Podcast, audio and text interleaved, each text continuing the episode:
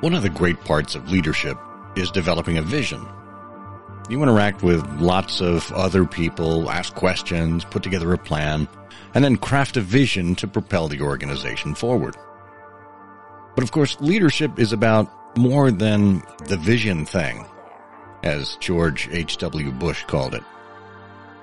Henry Ford was fond of saying, vision without execution is hallucination. That's why you need to make decisions or get your team to make decisions and relentlessly execute on your vision. The leaders who constantly harp on about their grand vision or who have analysis paralysis uh, can't seem to get out of their own way. They can't execute to save their lives. This is where a chief operating officer or a CEO with strong execution skills comes in. Now, you still need the vision, but someone, someone needs to step up to put it into action. Because, as Henry Ford would agree, without action, you're just spinning your wheels.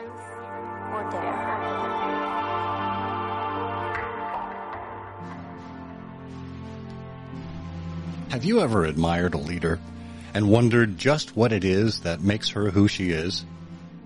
How he came to embrace the things that advanced him?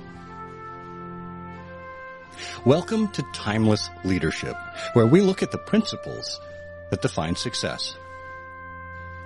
This is a show for leaders at all stages of their careers who aspire to understand what it truly means to be a leader. And who is a leader? Dolly Parton said, If your actions inspire others to dream more, learn more, do more, and become more, you are a leader. Together, we'll explore key principles, not only in the sense of fundamentals, but also in the ethical sense. The habits, character traits, and virtues that form the backbone of leadership. Principles that are just as relevant and essential in the 21st century as they were in the first century. This is Timeless Leadership. Well, hi there, and welcome to Timeless Leadership, where we explore principles and virtues that accompany successful and admirable leaders. I'm Scott Monty. Thank you so much for considering the show worthy of your time, and it's my hope that each episode here we provide you with the quality of conversation that keeps you coming back. We do this every two weeks, and this is the last show of season two. And we'll be starting season three straight away. So just make sure you're subscribed wherever you get your podcasts. And of course, subscribe to the Timeless and Timely newsletter where I regularly write about leadership and communication. The link is in the show notes, or if you're on Substack, just search for Timeless and Timely. This week, we're talking about a bias toward action.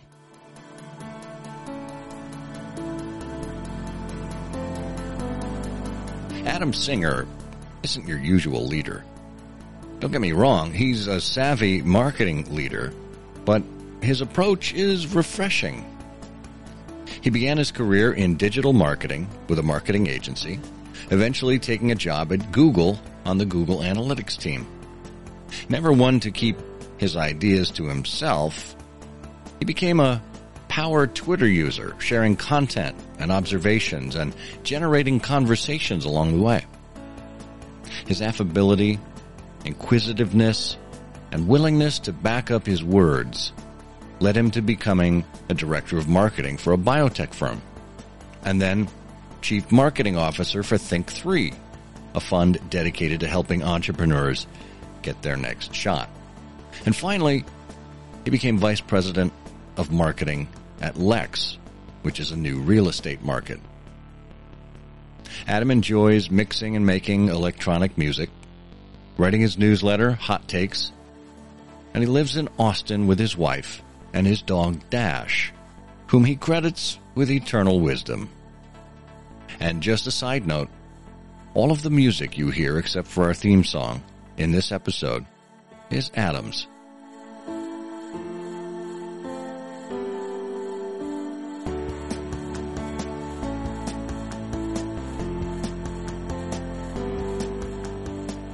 Adam Singer, welcome to Timeless Leadership. Thanks, Scott. Good to see you. So, remind me where our paths first crossed. That's a good question. Um, I'm going to have to go into the dusty caverns of our of our whiskey soaked memories to to go back that far. We are friends from back in the day before the advent of Twitter and all the modern social media platforms. We all actually used to blog and share long form thoughts. And so Scott and myself, if you're unaware, are part of the first iteration of the you know the, the the new word that people call them pejoratively would be think boys or thought leaders online but but we don't like those terms. And in fact I still will never use those terms even though Scott is has been called like a predominant thought leader. We were the nerds that were sharing things online before it was cool back in the day. And so um, I'm also aging both of us. I'm so sorry Scott. I actually think getting old is cooler. I think society has this really silly bias against um, our elders when in fact if we are quiet and listen to them they can skip us ahead and give us the lessons that they learned so. thank you i mean that's exactly what i write about on timeless and timely every week you know there's so many lessons out there why not learn from other people's mistakes instead of making your own over and over again because it's human nature. You got to do it yourself. Um, there's a book on, um, there's a book in my bookshelf, which is fantastic. It's called How I Lost a Million Dollars. And it's about an investor. This actually happened in the 70s and 80s is when it took place. A million dollars, a lot more back then. Um, you know, inflation and whatnot. And it's funny because he actually had an investing mentor tell him what not to do. And what do you think he did? He had to do all of those things himself. And so it is human nature. Um, he wrote this book very soberingly to say, here's what not to do. And you know what? I'm sure tons of people have read it and still done those things. And so um, I, I, I think that it's a hard thing to to, to really imprint, upon someone and impress upon someone within a culture that does worship and bias towards youth. I, I think that's a great point. I mean, youth has always been uh, both re- revered and reviled. Uh, you know, I, I can look back into uh, some ancient Greek texts. A professor of mine at Boston University, Meyer Reinhold, wrote a piece uh, about the ancient Greeks, basically throwing their hands up in frustration at basically saying kids these days, they think they know everything.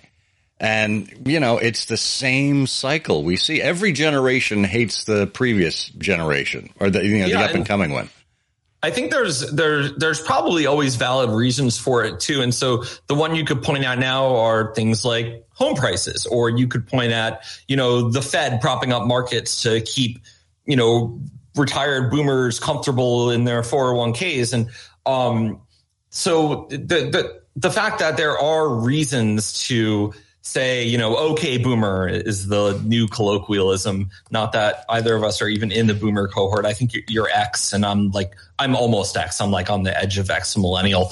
Um, but there were definitely, pro- there were things that happened during those times because it's not like life within relative experience is any harder or easier unless you're in a gulag or something, you know, that they, they felt was the previous cohort not upholding the social construct. And I think that's why, that's why, you know, there, there is that, you know, sort of bias to youth. Well, these guys did X, Y, and Z wrong. Look how the world is. And they're like, guys, the world has always been shitty. We're making incremental improvements. And so, um, it's such a great discussion. Um, I think also social media has put youth worship on, on meth, right? Like there are, there's a whole industry that exists to help women look younger to help um, you know guys feel like they're cool and on top of trends and have the you know flashiest car or the you know the coolest watch. And, and i think that um, all of these things are sort of i think they're a little bit symbolic of, uh, of a slightly sick culture because once you grow up a little bit and you, and you mature slightly you realize that you know they're basically you know the things that they're doing don't matter. Like in the scheme it's it has no bearing on anything. So it's an interesting time we live in because you would think technology with the open access to anything, like you want to learn something, look it up on YouTube and you can you can figure out how to do it in 10 minutes and you you have like, you know, the world's information at your fingertips and we get videos of people half naked on the beach, you know, posting about how great their lives are and you know, asking for brands to give them things. Well, you want to talk about how far we've come. I mean, TikTok just turned on its search engine, which is going to be extremely powerful because yeah. when people are looking to get answers and they're looking to do it quickly, they'd rather do it with a 60 second video than a 12 minute video from YouTube.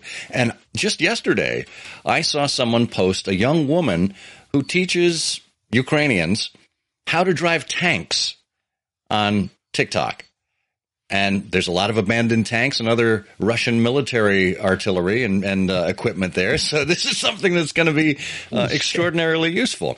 So, I mean, you said a lot of things there the, to uh, to unpack, but one uh, I wanted to to kind of uh, fine tune, and that is uh, you, you, mentioned a bias. I want to I want to talk a little bit about your bias, which is a bias toward action.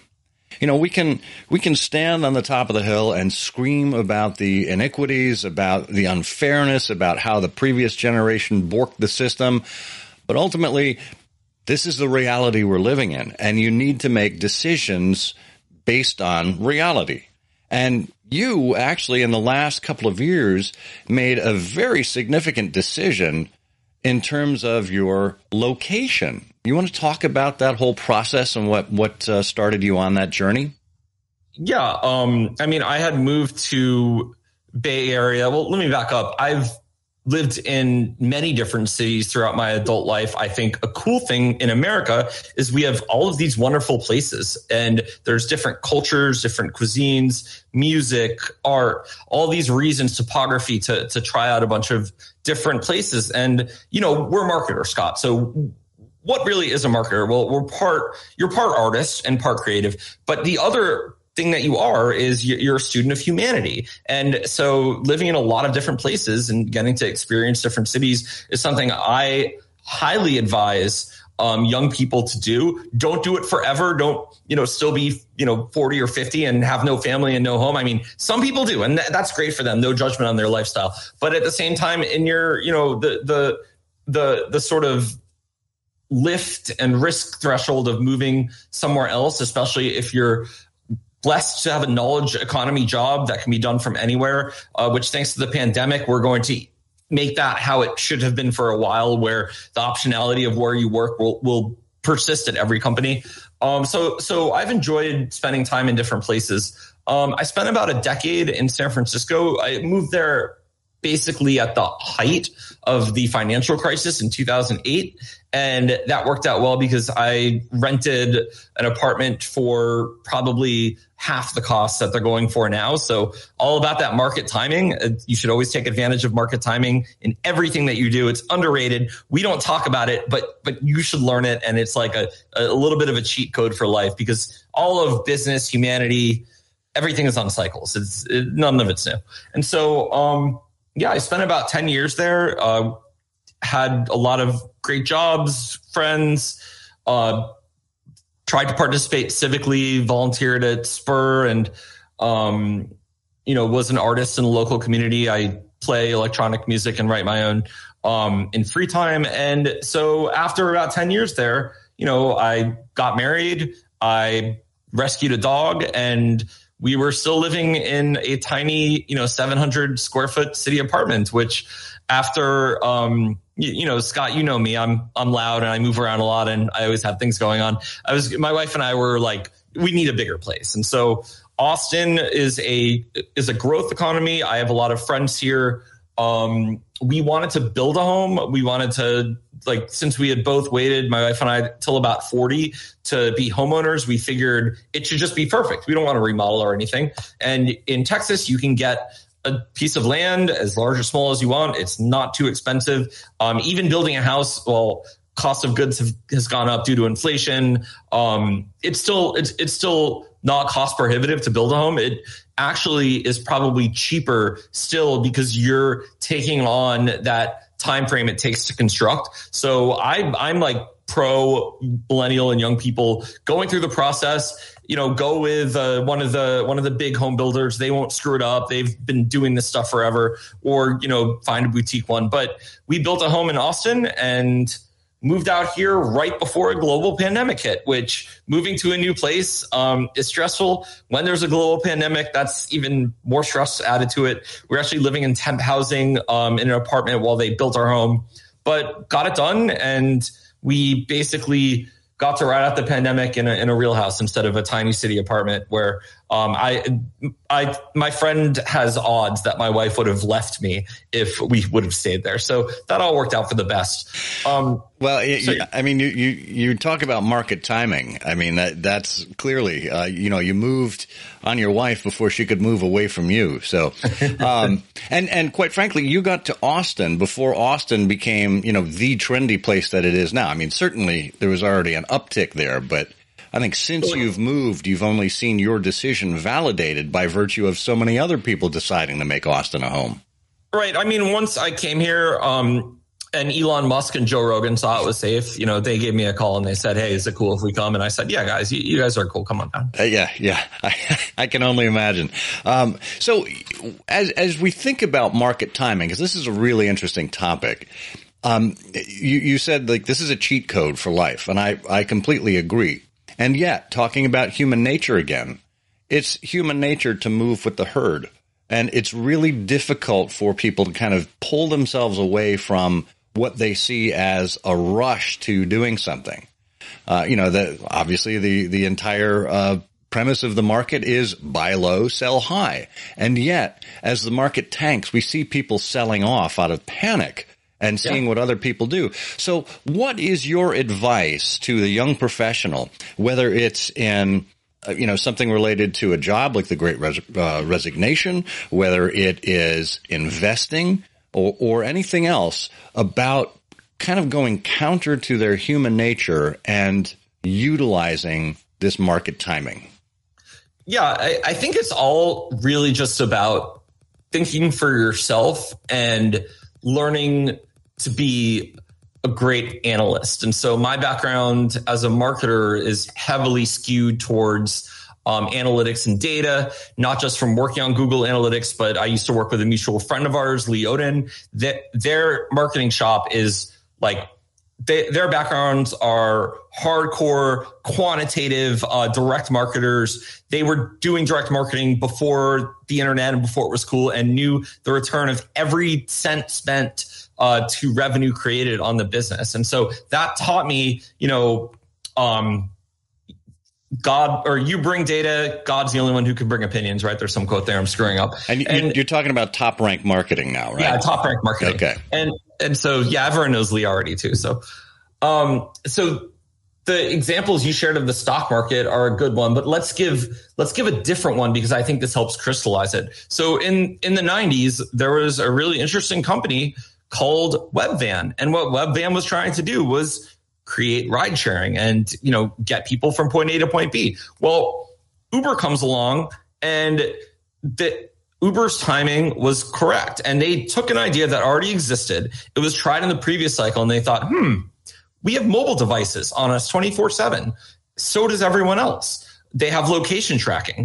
Um, they work. They're fast. They're always connected to the internet. We have payments on our phone. Wow well, wait, why am I why am I standing on the corner trying to yell at some cab who's never gonna, you know, pay attention to me or stop? Or I've been in a section of a neighborhood where, you know, I can't even get a cab, or I don't even know if cabs will come there, right? Because we all have been in uh, a part of a city that a cab won't come to, right? It's a very, it, it's, it was a very shady industry, and so Uber is not a novel idea, but that was a idea at the right time. That was an idea where timing mattered about execution. And another one of those would be Chewy, if we want to look to previous market cycles. Chewy is pe- what pets.com should have been. And it's not that pets.com was bad. They had a wonderful product. It worked. Um, but it wasn't at the right time. And so, um, you know, we as marketers like to think our creative campaigns and our snappy taglines and our, and our YouTube ads th- those are the things that matter most, and, and they do matter, and they're closing customers. But there are larger forces at play um, within your own marketing, within starting a company, within your own life, and so there, you know, think of it as the water in which we swim. You know, there's the old parable of two fish are swimming through the ocean and one of the fish says to the other fish, how's the water? And the, the fish responds, what the fuck is water? Right. So it's easy to be swimming through, through your little world and, you know, have your head down. And, um, however that manifests, large or small, it manifests at basically all levels of consciousness and thought. And so all you have to do is you have to extricate yourself from being in the water and be able to look at the water objectively. And so that's hard, right? Because a lot, a lot of, in a lot of cases, um, you know, your environment that you live in is is one that that you personally created. You feel like you have skin in the game in. It can't go another way. You can't leave that job because you know mom and dad said you should always be at the Fortune 500 company, and you know it's a safe job. Or you know you can't take that. You know you, you can't take that trip to whatever whatever developing nation it's it's too risky you know you could get robbed or something well you know you're not going to get perspective outside of where you are you're not going to get enough experience to be able to to be able to like look at your environment and understand it because if you just stand it you never have perspective so um you know i think that's another we're talking about you know moving around as a young person i also will add post pandemic uh, travel more, go see the world. Scott, you and I are both lucky as part of our careers. You know, we've gotten to give talks all over the world on marketing. And I don't know about you, but I get far more back from not just learning to speak in public, that's fine and great. But from the time spent in that new place with different people, you know, talking to them and hearing their stories, I think gives me more than, you know, them who paid to come to this event and see me. And so, so yeah, it's, you know, we're very lucky to experience these things, but you don't have to be. Everyone can have these experiences. Yeah. I gave a leadership talk last fall. It was my first time back out on the road after uh, nearly a year and a half. And it was uh, it was set in um, Colorado Springs. I was at the Broadmoor, and I I knew what I was talking about. I had made up the slides, and I'm looking out the window of my room when I got there. And this was the day before I was scheduled to speak, and I'm looking up at a mountain, um, which which is just the other side of Pikes Peak. And there's a there's an encampment at the top of the mountain that the hotel uses for executive retreats and things like that. And I remembered that years ago I had been up there by virtue of a, a client meeting. And suddenly I'm inspired by my surroundings, and suddenly my talk took a whole new meaning on, and I completely trashed the second half of it and rebuilt it based on the setting I was in, based on what I was inspired by. And that's awesome. And and that. look, you you I think you talk about this all the time. You've got a dog, Dash, and you're spending a lot more time outside now, certainly than you would have when you were in San Francisco. Scott, and people should humans should be led by dogs. I agree. I agree. They know so much, so much more than us, and and they have so much compassion for us. When when they prompt you to go outside for exercise, their physiology is telling them to do that. And by the way, they're also telling you your physiology says you should do that, but you mentally ignore it. Listen, listen to the dog. The dog knows. Seriously, seriously. So, um, I, I, love this notion of changing your setting, changing your scenery, being inspired uh, there. Um, and and you know, whether it's uh, pets.com that was before its time or uh, you remember Peapod, the grocery delivery service. I mean, we're talking. And now there's like 50 grocery delivery services. There might be, two, there might be 200 actually. There's so many. Absolutely. And, and look, how long have marketers been, uh, really had a thing for QR codes? And yet it took the Super Bowl in 2022 to have a Pong inspired QR code for Coinbase to help people finally wake up and go, oh, it's a QR code. Or alternatively, the menus that you see yeah, in restaurants now, the pandemic it's like QR codes, and Coinbase was was smart to capitalize a, on that. Absolutely, I mean, if and, only, the, and if only their SRE team had kept the site up. I mean, details, but yeah, well, you know, operations, you know. So, uh, talk to us a little bit about how when you when you see an idea that you know is a gem of an idea and maybe the market is ready for it, but your own internal team or your boss isn't ready for it. How do you begin to take that gem of an idea and polish it up? yeah, are we talking about a marketing idea or like a, a, business idea or a cultural idea? I mean, there's a lot of different answers to that question, pending um, the context you want to put it in. But I'll, I'll just start with bold ideas are scary to people, especially if it's an idea they haven't heard or an idea they some, they saw someone else execute incorrectly and didn't work, or if it's just something that um, that seems seems counter to the way the way we do things. You know, um, Seth Seth, Seth Godin has a great line about people like me buy things like this when he's trying to talk to how you should think about your customers and how to like put them in personas. And so, anyway, when we are trying to persuade someone or stakeholder or group of people on an idea, I think it, it, it makes sense putting it within a framework, putting it within clear steps, showing what the outcome is going to be, you know, taking time to, to, to really put together a, a, plan of what you're going to do and why you're going to do it. And, um, but it's more than that. It's more than that because as a consultant in my early days, I had quite a few ideas that I didn't get to actually implement because the client didn't want to do them or um, they were too expensive or perceived, you know, high risk. And I learned, and I still have plans and presentations. I learned that it is also selling. It is also you in the room. So in a full remote world, if you want to push something through, you're not going to do it in Slack or email. You're just not. I don't care how introverted you are. Um, you, if it's a big enough idea, get on a get on a goddamn airplane, fly and see the team and pitch it and pitch it with passion and, and fever and, and, you know, eye contact and, you know, really show that team that they should come away thinking, this person is completely bonkers about that idea. Let them run with it. And so as a leader myself, you know, when I see that passion in a team member, I'm like, there's nothing that's going to stop this person. Like they're either going to do it here or they're going to do it somewhere else. And if I value them, I'm going to trust them. Look, I hired them for my team. My whole MO, if you ever end up working with me, I, I hire smart people, people way smarter than me, and I get the hell out of their way. So th- your question was funny because when people come to me with ideas, I'm just like, dude, chip it is my attitude because we actually don't know what works. And, you know, in the digital world, everything is try things and iterate and see what works. But, you know, I'm super bullish on being in person on you know on on on selling it on putting your your passion and guess what? You have to be prepared to put your reputation behind it right? So if it is that bold of an idea if you're really doing something cool that could even involve risking your job. And if you're not doing that once in a while i don't think you're actually doing your job. You know you should you should be making bets where you know there is um there there is risk because without risk there's no reward. And i'm not saying you necessarily need to do something super risky that will you know potentially bankrupt a company right? Maybe don't go that far. Scott and i are are wired differently. We're a little crazy so we don't mind like putting all our chips in. But you know if you have a family don't do that. But you know you can still show just show that you're behind it. Just show that you're behind it.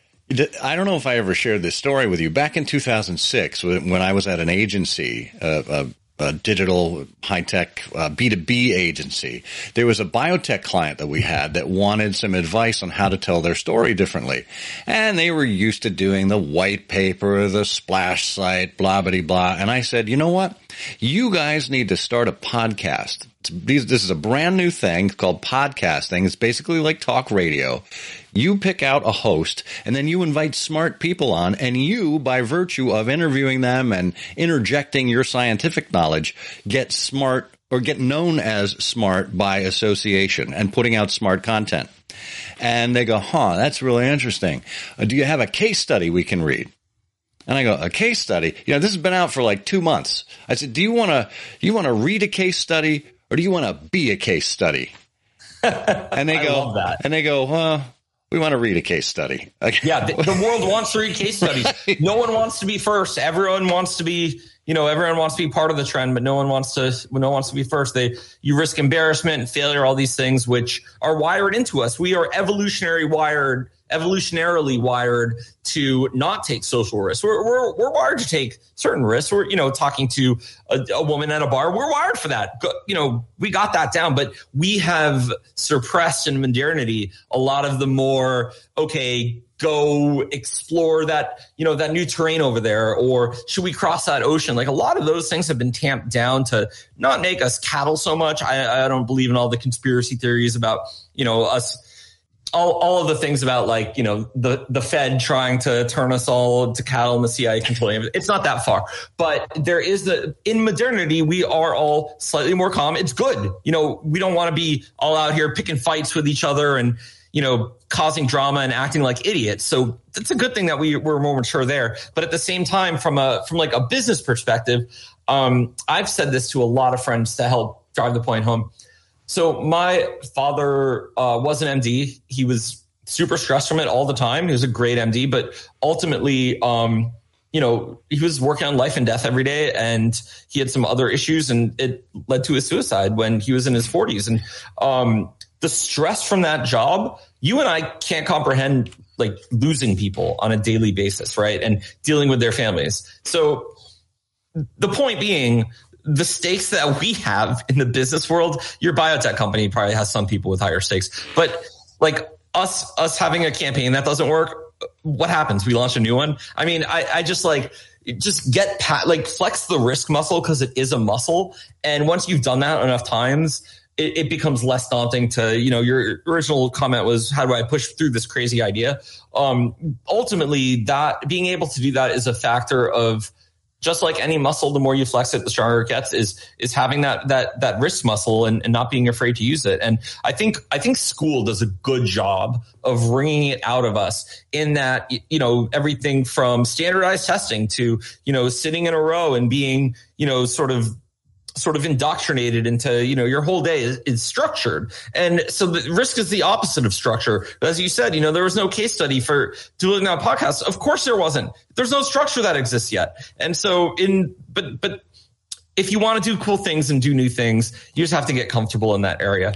One other comment on that is there's also the potential some people have so little risk threshold you know, they do, they, there's like a spectrum where you could be like, Elon Musk is so far off on the risk spectrum and he's, you know, a little bit crazy there too, right? And it manifests well for him. But for a lot of people, that results in, you know, addiction, compulsion, you know, being a gambling addict, being a full on nihilist. Like the, the, the, the difference between, Elon and a ranting person on the on Market Street in San Francisco might just be razor thin, right? So also within, you know, we're talking about risk. It is exciting to take risk. The reason Scott and I love it is because we're we're we're like very very you know probably way too put together. Like we we should be a little crazier. Everyone else is crazy, but um yeah, it's it, it's just working on that risk threshold because I think so many. If you're listening to a business podcast, like you know you're you're you're like us right we're so we're so set in ways right and and so do what you can to break out of that well, and uh, frankly, I think the only difference between Elon Musk and somebody on a street corner sometimes is just the amount of money he has. Oh, yeah. And and to me, that's made him uh, less risk averse, uh, or or more, uh, yeah, less risk averse. And and having, I think, having leaders or being leaders who um, are are willing to let you fail, or who show their own vulnerability, right? That's a huge step that someone can stand up and say, Hey, I was wrong. I made a mistake and own it and then move on and try to avoid making the same mistake again rather than the type of leadership that um, that that penalizes us for every single mistake that we make. And because there are so many bosses, not leaders, but bosses out there who do that, I think a lot of people become gun shy, just as you described and you you get this downward cycle of mediocrity that's drilled into middle management. That's right. And you know, bo- the bosses you're talking about aren't leaders, they're managers. What do managers do? They use the authority granted to them by the factory to tell people what to do in a certain way that's always been done and try to get things to go a little bit faster here and there and optimize at the edges. And so that is part of the, you know, where it's a relic of the industrial economy, which we're in the knowledge economy now. The industrial economy is dead, dying, getting automated. And so we're, but we're all still operating as if, you know, it's a normal thing and we're all, you know, on the assembly line of, of, of creativity for marketing. And imagine trying to put creativity on an assembly, assembly line, but there are people who would love to do that. And it's, it's, it's not how it's done. Now, I want to talk to you, Adam, a little bit about creativity in the job market because you uh, most recently were uh, head of marketing, uh, VP of marketing for Lex, which uh, I'll let you describe what Lex was, and uh, chief marketing officer for Think3, and uh, director of digital marketing for a biotech company Invitae.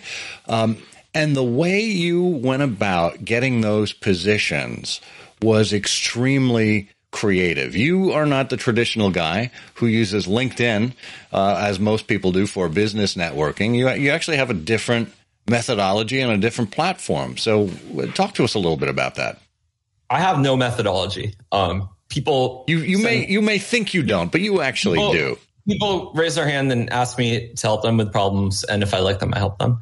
Um, yeah, I, I share my thoughts on marketing sector and on Invitae, I share some thoughts on the biotech sector, not much because I'm not a biochemist. Um, can talk about the business aspects a little bit, but yeah, the the the law of attraction is amplified by the internet. What that is is you, your reality and what you get is simply a product of what you put out. I think that's always been true. I think we've put it on steroids thanks to communications um, being digital and scaled, and so. Um, yeah, I've actually never gotten, by the way, I've never gotten a response from a LinkedIn job, uh, ping or filling out a form on a website. I literally, I was curious because I think that whole sector is broken and I'm helping a friend with his startup idea, uh, just doing some light advisor work. But, um, I actually applied for my old old position at Google because I wanted to say to him that they're going to just auto reject me and say I'm not a fit. And they did. So, you know, applying for jobs from all these things, like I'm just never going to do it because it's a numbers game. And I, I, would, I would sooner starve in the street than, than play stupid games. So, um, yeah, there, there's, you know, if, if, if you want to go about the world in the way everyone else is doing it, then you're going to stand in line with everyone else. If it's something like, you know, wanting a job or something like, um, you know, wanting to get a book deal or you're wanting to, um, you know, have your band play a big show, right? The way, the, the, the traditional ways, the ways everyone else does it, um, is, you know, we are talking about market cycles. A part of that is being a contrarian. If you can, you know, try it a different way and zig where people zag. So that's true as well for, I think, for finding employment. Um, I simply share ideas online and that in and of itself, I think is sufficient for, um, for smart companies and smart management who are connected with a person or not even connected with them directly. But okay, a simple example is a friend of mine, Eric Friedman, his first job was at uh, out of college was at Union Square Ventures in New York. They're like the VC firm, Fred Wilson's firm. They funded Twitter, GeoCities, uh, Coinbase. They're like a who's who of VC. And on his uh, on his first interview there, he brought he brought his resume, and um, he was he sat down to talk with one of the partners, Brett. And before they started speaking, Eric's like, "Oh, I brought a copy of my resume," and Brett's like, "Oh, you can help, hold on to that." And Eric pushed him on it. He like he was like, "Wait, why do you not want to see this?" And Brett's like, you know, Eric, anyone can put together a beautifully formatted 12 point font resume. Um, not everyone can fake 500 blog posts on venture capital. And so they had read his thinking on their work and their industry before he had walked in the door. So now they get to have a conversation about, you know, perspectives on the industry, on what's happening right now. They're caught up. They're on the same page. And so it's, it's, it is a different way to hire. And I think that I, I would bet on organizations who hire this way all day long because it's how I find the most talented people. And then, you know, I, I do everything I can to keep them. And sometimes they're just so good they go on and I can't do anything about it. But um, yeah, I think, you know, if you want, if you want weird, a little bit crazy iconoclast people, they're probably not doing things in the way as everyone else. Um, not always the case. Of course, the, there are really talented people that, you know, play the resume and LinkedIn game. Um, I, I refuse to play it. And actually, for my last, other than Invitae, uh, that, that actually was from uh, being friendly with the CEO who I met at a healthcare conference. So that one does not count. Uh, the internet does not get credit. Conferences are great though. Um, other than that, for the last two jobs, I actually I wanted to take time off of work, and random people who followed me online found me and pull, they pull me back in, Scott, as soon as I'm out. So and Lex was awesome. So I'll, I'll, give a brief overview. I actually really like Lex. I remain, I, am an investor in Lex. I still um, advise for them a bit. So they're letting, um, they're IPOing individual buildings. And so basically you can buy and sell shares of an individual, you know, $50 million biotech facility or shipping facility or multifamily uh, income generating piece of property and you sit with the real estate owner. You collect um, income every quarter, um, pretty good, like more than you would for a dividend of a stock. And it is uh, those assets are non correlated to the rest of the market, so they're a great company. Um, lexmarkets.com if you want to get exposure to real estate, commercial real estate. The cool thing about them that's different than a REIT, a REIT is a package of a number of real estate assets is that you get to build your own portfolio and frequently a lot of garbage assets are packaged with the REIT that the uh, investment firm wants to get out the door and sell shares to public uh, investors. And what Lex decided, um, the founders are ex real estate investors, ex private equity, and they're like, it sucks that only only private equity and accredited had access to these really good deals. And they're like, there's so many of these deals. We can make them available to everyone. So basically they're giving retail investors the same level of access that you used to have to be, you know, a connected billionaire for. So the mission is super cool. I'm bullish on anything working on inequality. No bad blood of, of leaving them. I was there for a year built their marketing machine. They're crushing numbers, close Series A. Um, they are going to do great. It actually turns out um, they they need a different type of marketer for for their for their for their stage as a company. Um, I think that you know I, I think that a head of marketing is appropriate up until a certain stage of growth. And then at that point, you probably need more senior folk. But I think a little bit early on, um, if if there's like you know not as much budget just yet or you know you're working on different areas of the company it, it's it might be premature to bring in someone more senior. And so i had a very honest discussion with them about the work being done. I'm not a cheap hire. And i'm like guys you can get someone to do all the work i'm doing for you know a, a fraction of the pay. I'm not going to say specific numbers but it, i was like as a shareholder guys like you guys are you guys are burning money on me. We're a startup. Stop it. So um I totally, I love the team. Um, I have beers with them every time um, I see them still, and because they come to Austin as well. So yeah, it's and you know what? Another thing about st- startups is um, it, it, it is sort of a, a it is sort of a you know very fast paced. Things can change at any moment. A situation, personally, professionally, for the industry, for markets. And so, if you want to try that life, it, it's exciting. It's fun. It's you know a lot of different challenges and new things every day. It's different than going and punching the clock at the nuclear power plant. Um, so yeah, I, and in a full remote world, it's pretty easy to join one and onboarding with all these new SaaS startups. You, just a few clicks, you're already working. They're trying to abstract all that all away. Adam, so, there's um, nothing wrong with working at a nuclear power plant. um, Homer, stop it. Uh, you, you, know the, the the whole model that you describe about Lex. I mean, I've seen something very similar uh, in the art world with Masterworks Yep. Um, where 100%. it's it's partial ownership, and this is this is the way forward because not everybody has the deep pockets to buy the whole hog, uh, and they can own a portion of it and receive the dividends and continue to reinvest. Uh, I think yep. it's an incredibly smart model, and and it probably will extend to more than real estate or art or these other high end uh, markets in the future. Can I own a fraction of Scott? Is the question. well, uh, you'll have to debate that with my wife. I think. I'll tell you what, though. She, she's majority owner. She yeah. is a majority owner, but but what you're talking about, just in terms of the structure and the staffing and everything like that, this is why I decided to throw my fortune in with Chameleon Collective because this is pretty much what we do. That we've got a hundred or so marketers and communications folks, and you can staff up, staff down, and put together a, a, team of a single interim leader if you want, or a whole bunch of people that are on the growth marketing side to help you actually execute. Bring bring them in for three months, six months, a year, or whatever. And we do a lot of private equity work. uh, they're seeing a lot of uh, a lot of uh, intelligence in this kind of model that's different than consulting, and it's different than uh, the traditional agency model.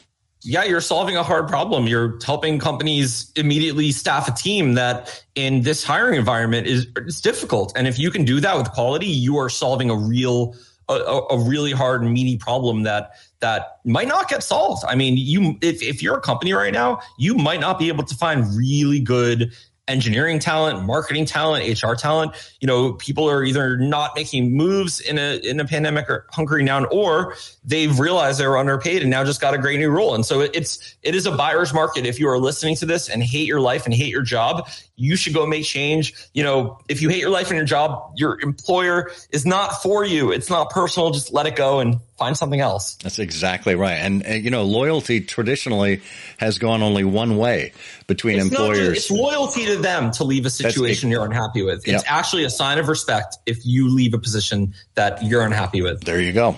There you go. So, uh, so Adam, I, I want to um, make sure we cover this. Um, you know, you're you're post Lex now. You're looking for the next opportunity. Um, you've been a master at just sharing great content, being constantly plugged in, um, you know, being a, whether you like the term or not, being a networker on Twitter, just by virtue of being yourself and talking with people, which is really what networking is. The um, technical term is poster. Okay. I got it. I got it. We'll, we'll edit that out and post. So you, so what's, what's next for you? What do you want to do? Um, so I, I hate that question. I think that, um, All right, phrase it in terms of the no, question fine. you'd like you're, to get. You you ask it in a well-meaning way. Um, a friend of mine, Renee, just left her job, and she's like one of my favorite marketers. She's has like four startup exits. She's really successful, and she's just taking some time off of work. And we talked about this, and she's like, "This is the first question everyone asked me." Like sometimes it's okay to not have that answer, and I think when you do have that answer, you're excited to share it. So I actually, because everyone asked me now, I, am like, I understand because she was super burnt out. She was like going to, going to a therapist, ready to like, you know, not jump off a bridge, but you know, do something stupid, not anything harmful. But um, I, I think that I I personally don't know what I'm doing next, but I know I'm not asking people who are who are also fun fluid what they're doing next. Um, no, I'm gonna, you know, I'm work on my house a bit.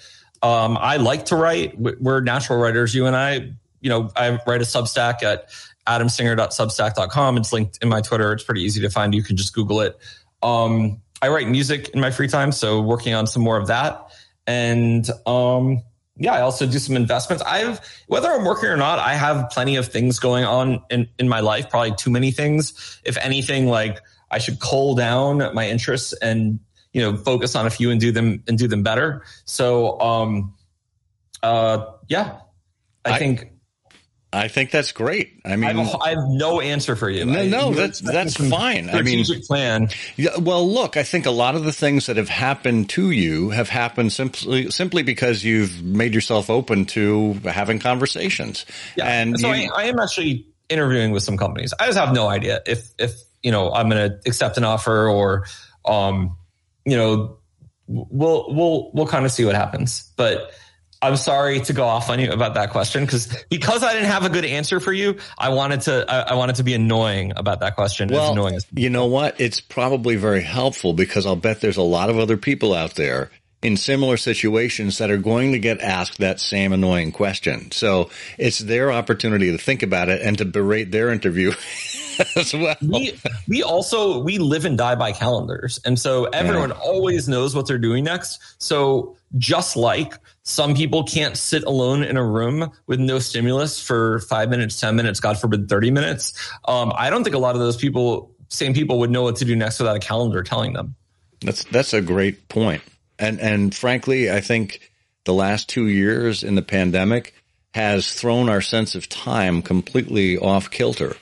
And has given us an opportunity to have more downtime. You know, you take away those commutes and, and well, unfortunately, it takes away a lot of podcast listening, unfortunately for this host. No, um, I, I, listen to twice as many podcasts when I'm working from home. I'm always listening to podcasts. You are fortunate in that regard, my friend, because I need thinking time. I can't do words. I have to do music. So. Oh, okay. well, I got my, you covered. On the, I have you covered on the music. Side. I know you do, and we're going to have links to your music and to your Substack as well as Twitter and LinkedIn uh, in the show notes.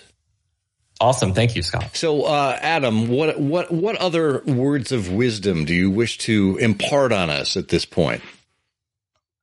Um, words of wisdom, not so much wisdom. I think that, you know, we're going through an incredible period in history. You know, history doesn't crawl, it leaps. That's what's happening right now. So I think, you know, embracing a stoic view of things, especially if, you know, huge populations are being displaced because of the actions of a previous gen despot who I think we're slowly phasing these people out. I don't think there's too many left, cross fingers. Um, I think, you know, having yourself able to be in a good place mentally is the first and only thing to focus on. Cause if you can't do that, nothing else matters. So work on that. We're all working on it. Anyone who says they're not is lying to you, or um, they have tons of issues and they're thirst posting a hundred times a day about how you know we're hustling, we're, we're hustling all the time, or we're grinding. Here's you know here's the 30 things I did this week, right? Like those people are probably more fucked than the people who are at least like feeling stressed, right? So um, don't cover it up with hustle or you know trying to trying to posture or you know trying to be a big man to like your family even if you're like you know you're working too hard or doing too many things or taking on too much responsibility like you know know know when you need to stop and pause and not working. I have the luxury of having done that. And when you do that for a little while take a vacation right? You'll pretty clearly see oh like me being in that you know, two hour long management meeting where I say three things every day is probably a dumb use of time, right? So like you need perspective. We talked about that earlier. Once you get it, um, apply it. Don't just ignore it because because you're not dumb. Your brain is smart. It knows. Give it the space it can to, to to understand what's going on and the time to reflect, and then things get better and you're less stressed. So, well, sage words, perspective and action. I think put together, at least put together in the right formula, they can create a lot of success. I am not breaking any new philosophical ground. We've done all of these things, which is why I love philosophy. It is the ultimate grift. You can take something that's existed forever, repackage it and sell it. It is marketing in its purest form. You're not giving someone anything new. You're giving them something that existed that they just didn't know about, or you're making it palatable for them. Like, how fun is that? This is how it was passed from Socrates to Plato to Aristotle. Yeah. Well, and, and, now we have Nietzsche, so everyone's a bit of an edge lord, right? well, Adam Singer, thanks so much for being our guest here on Timeless Leadership. Scott, it is always so fun to talk to you.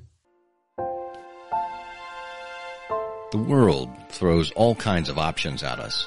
We have decisions to make about those every day. Only you know what's best for you. But with a little encouragement and risk taking, you can have a bias for action. Thank you for joining us and for being an advocate for timeless and principled leadership, whenever and wherever you find it. I'm Scott Monty. Until next time, may you dream more, learn more, do more, and become more. For you are a leader.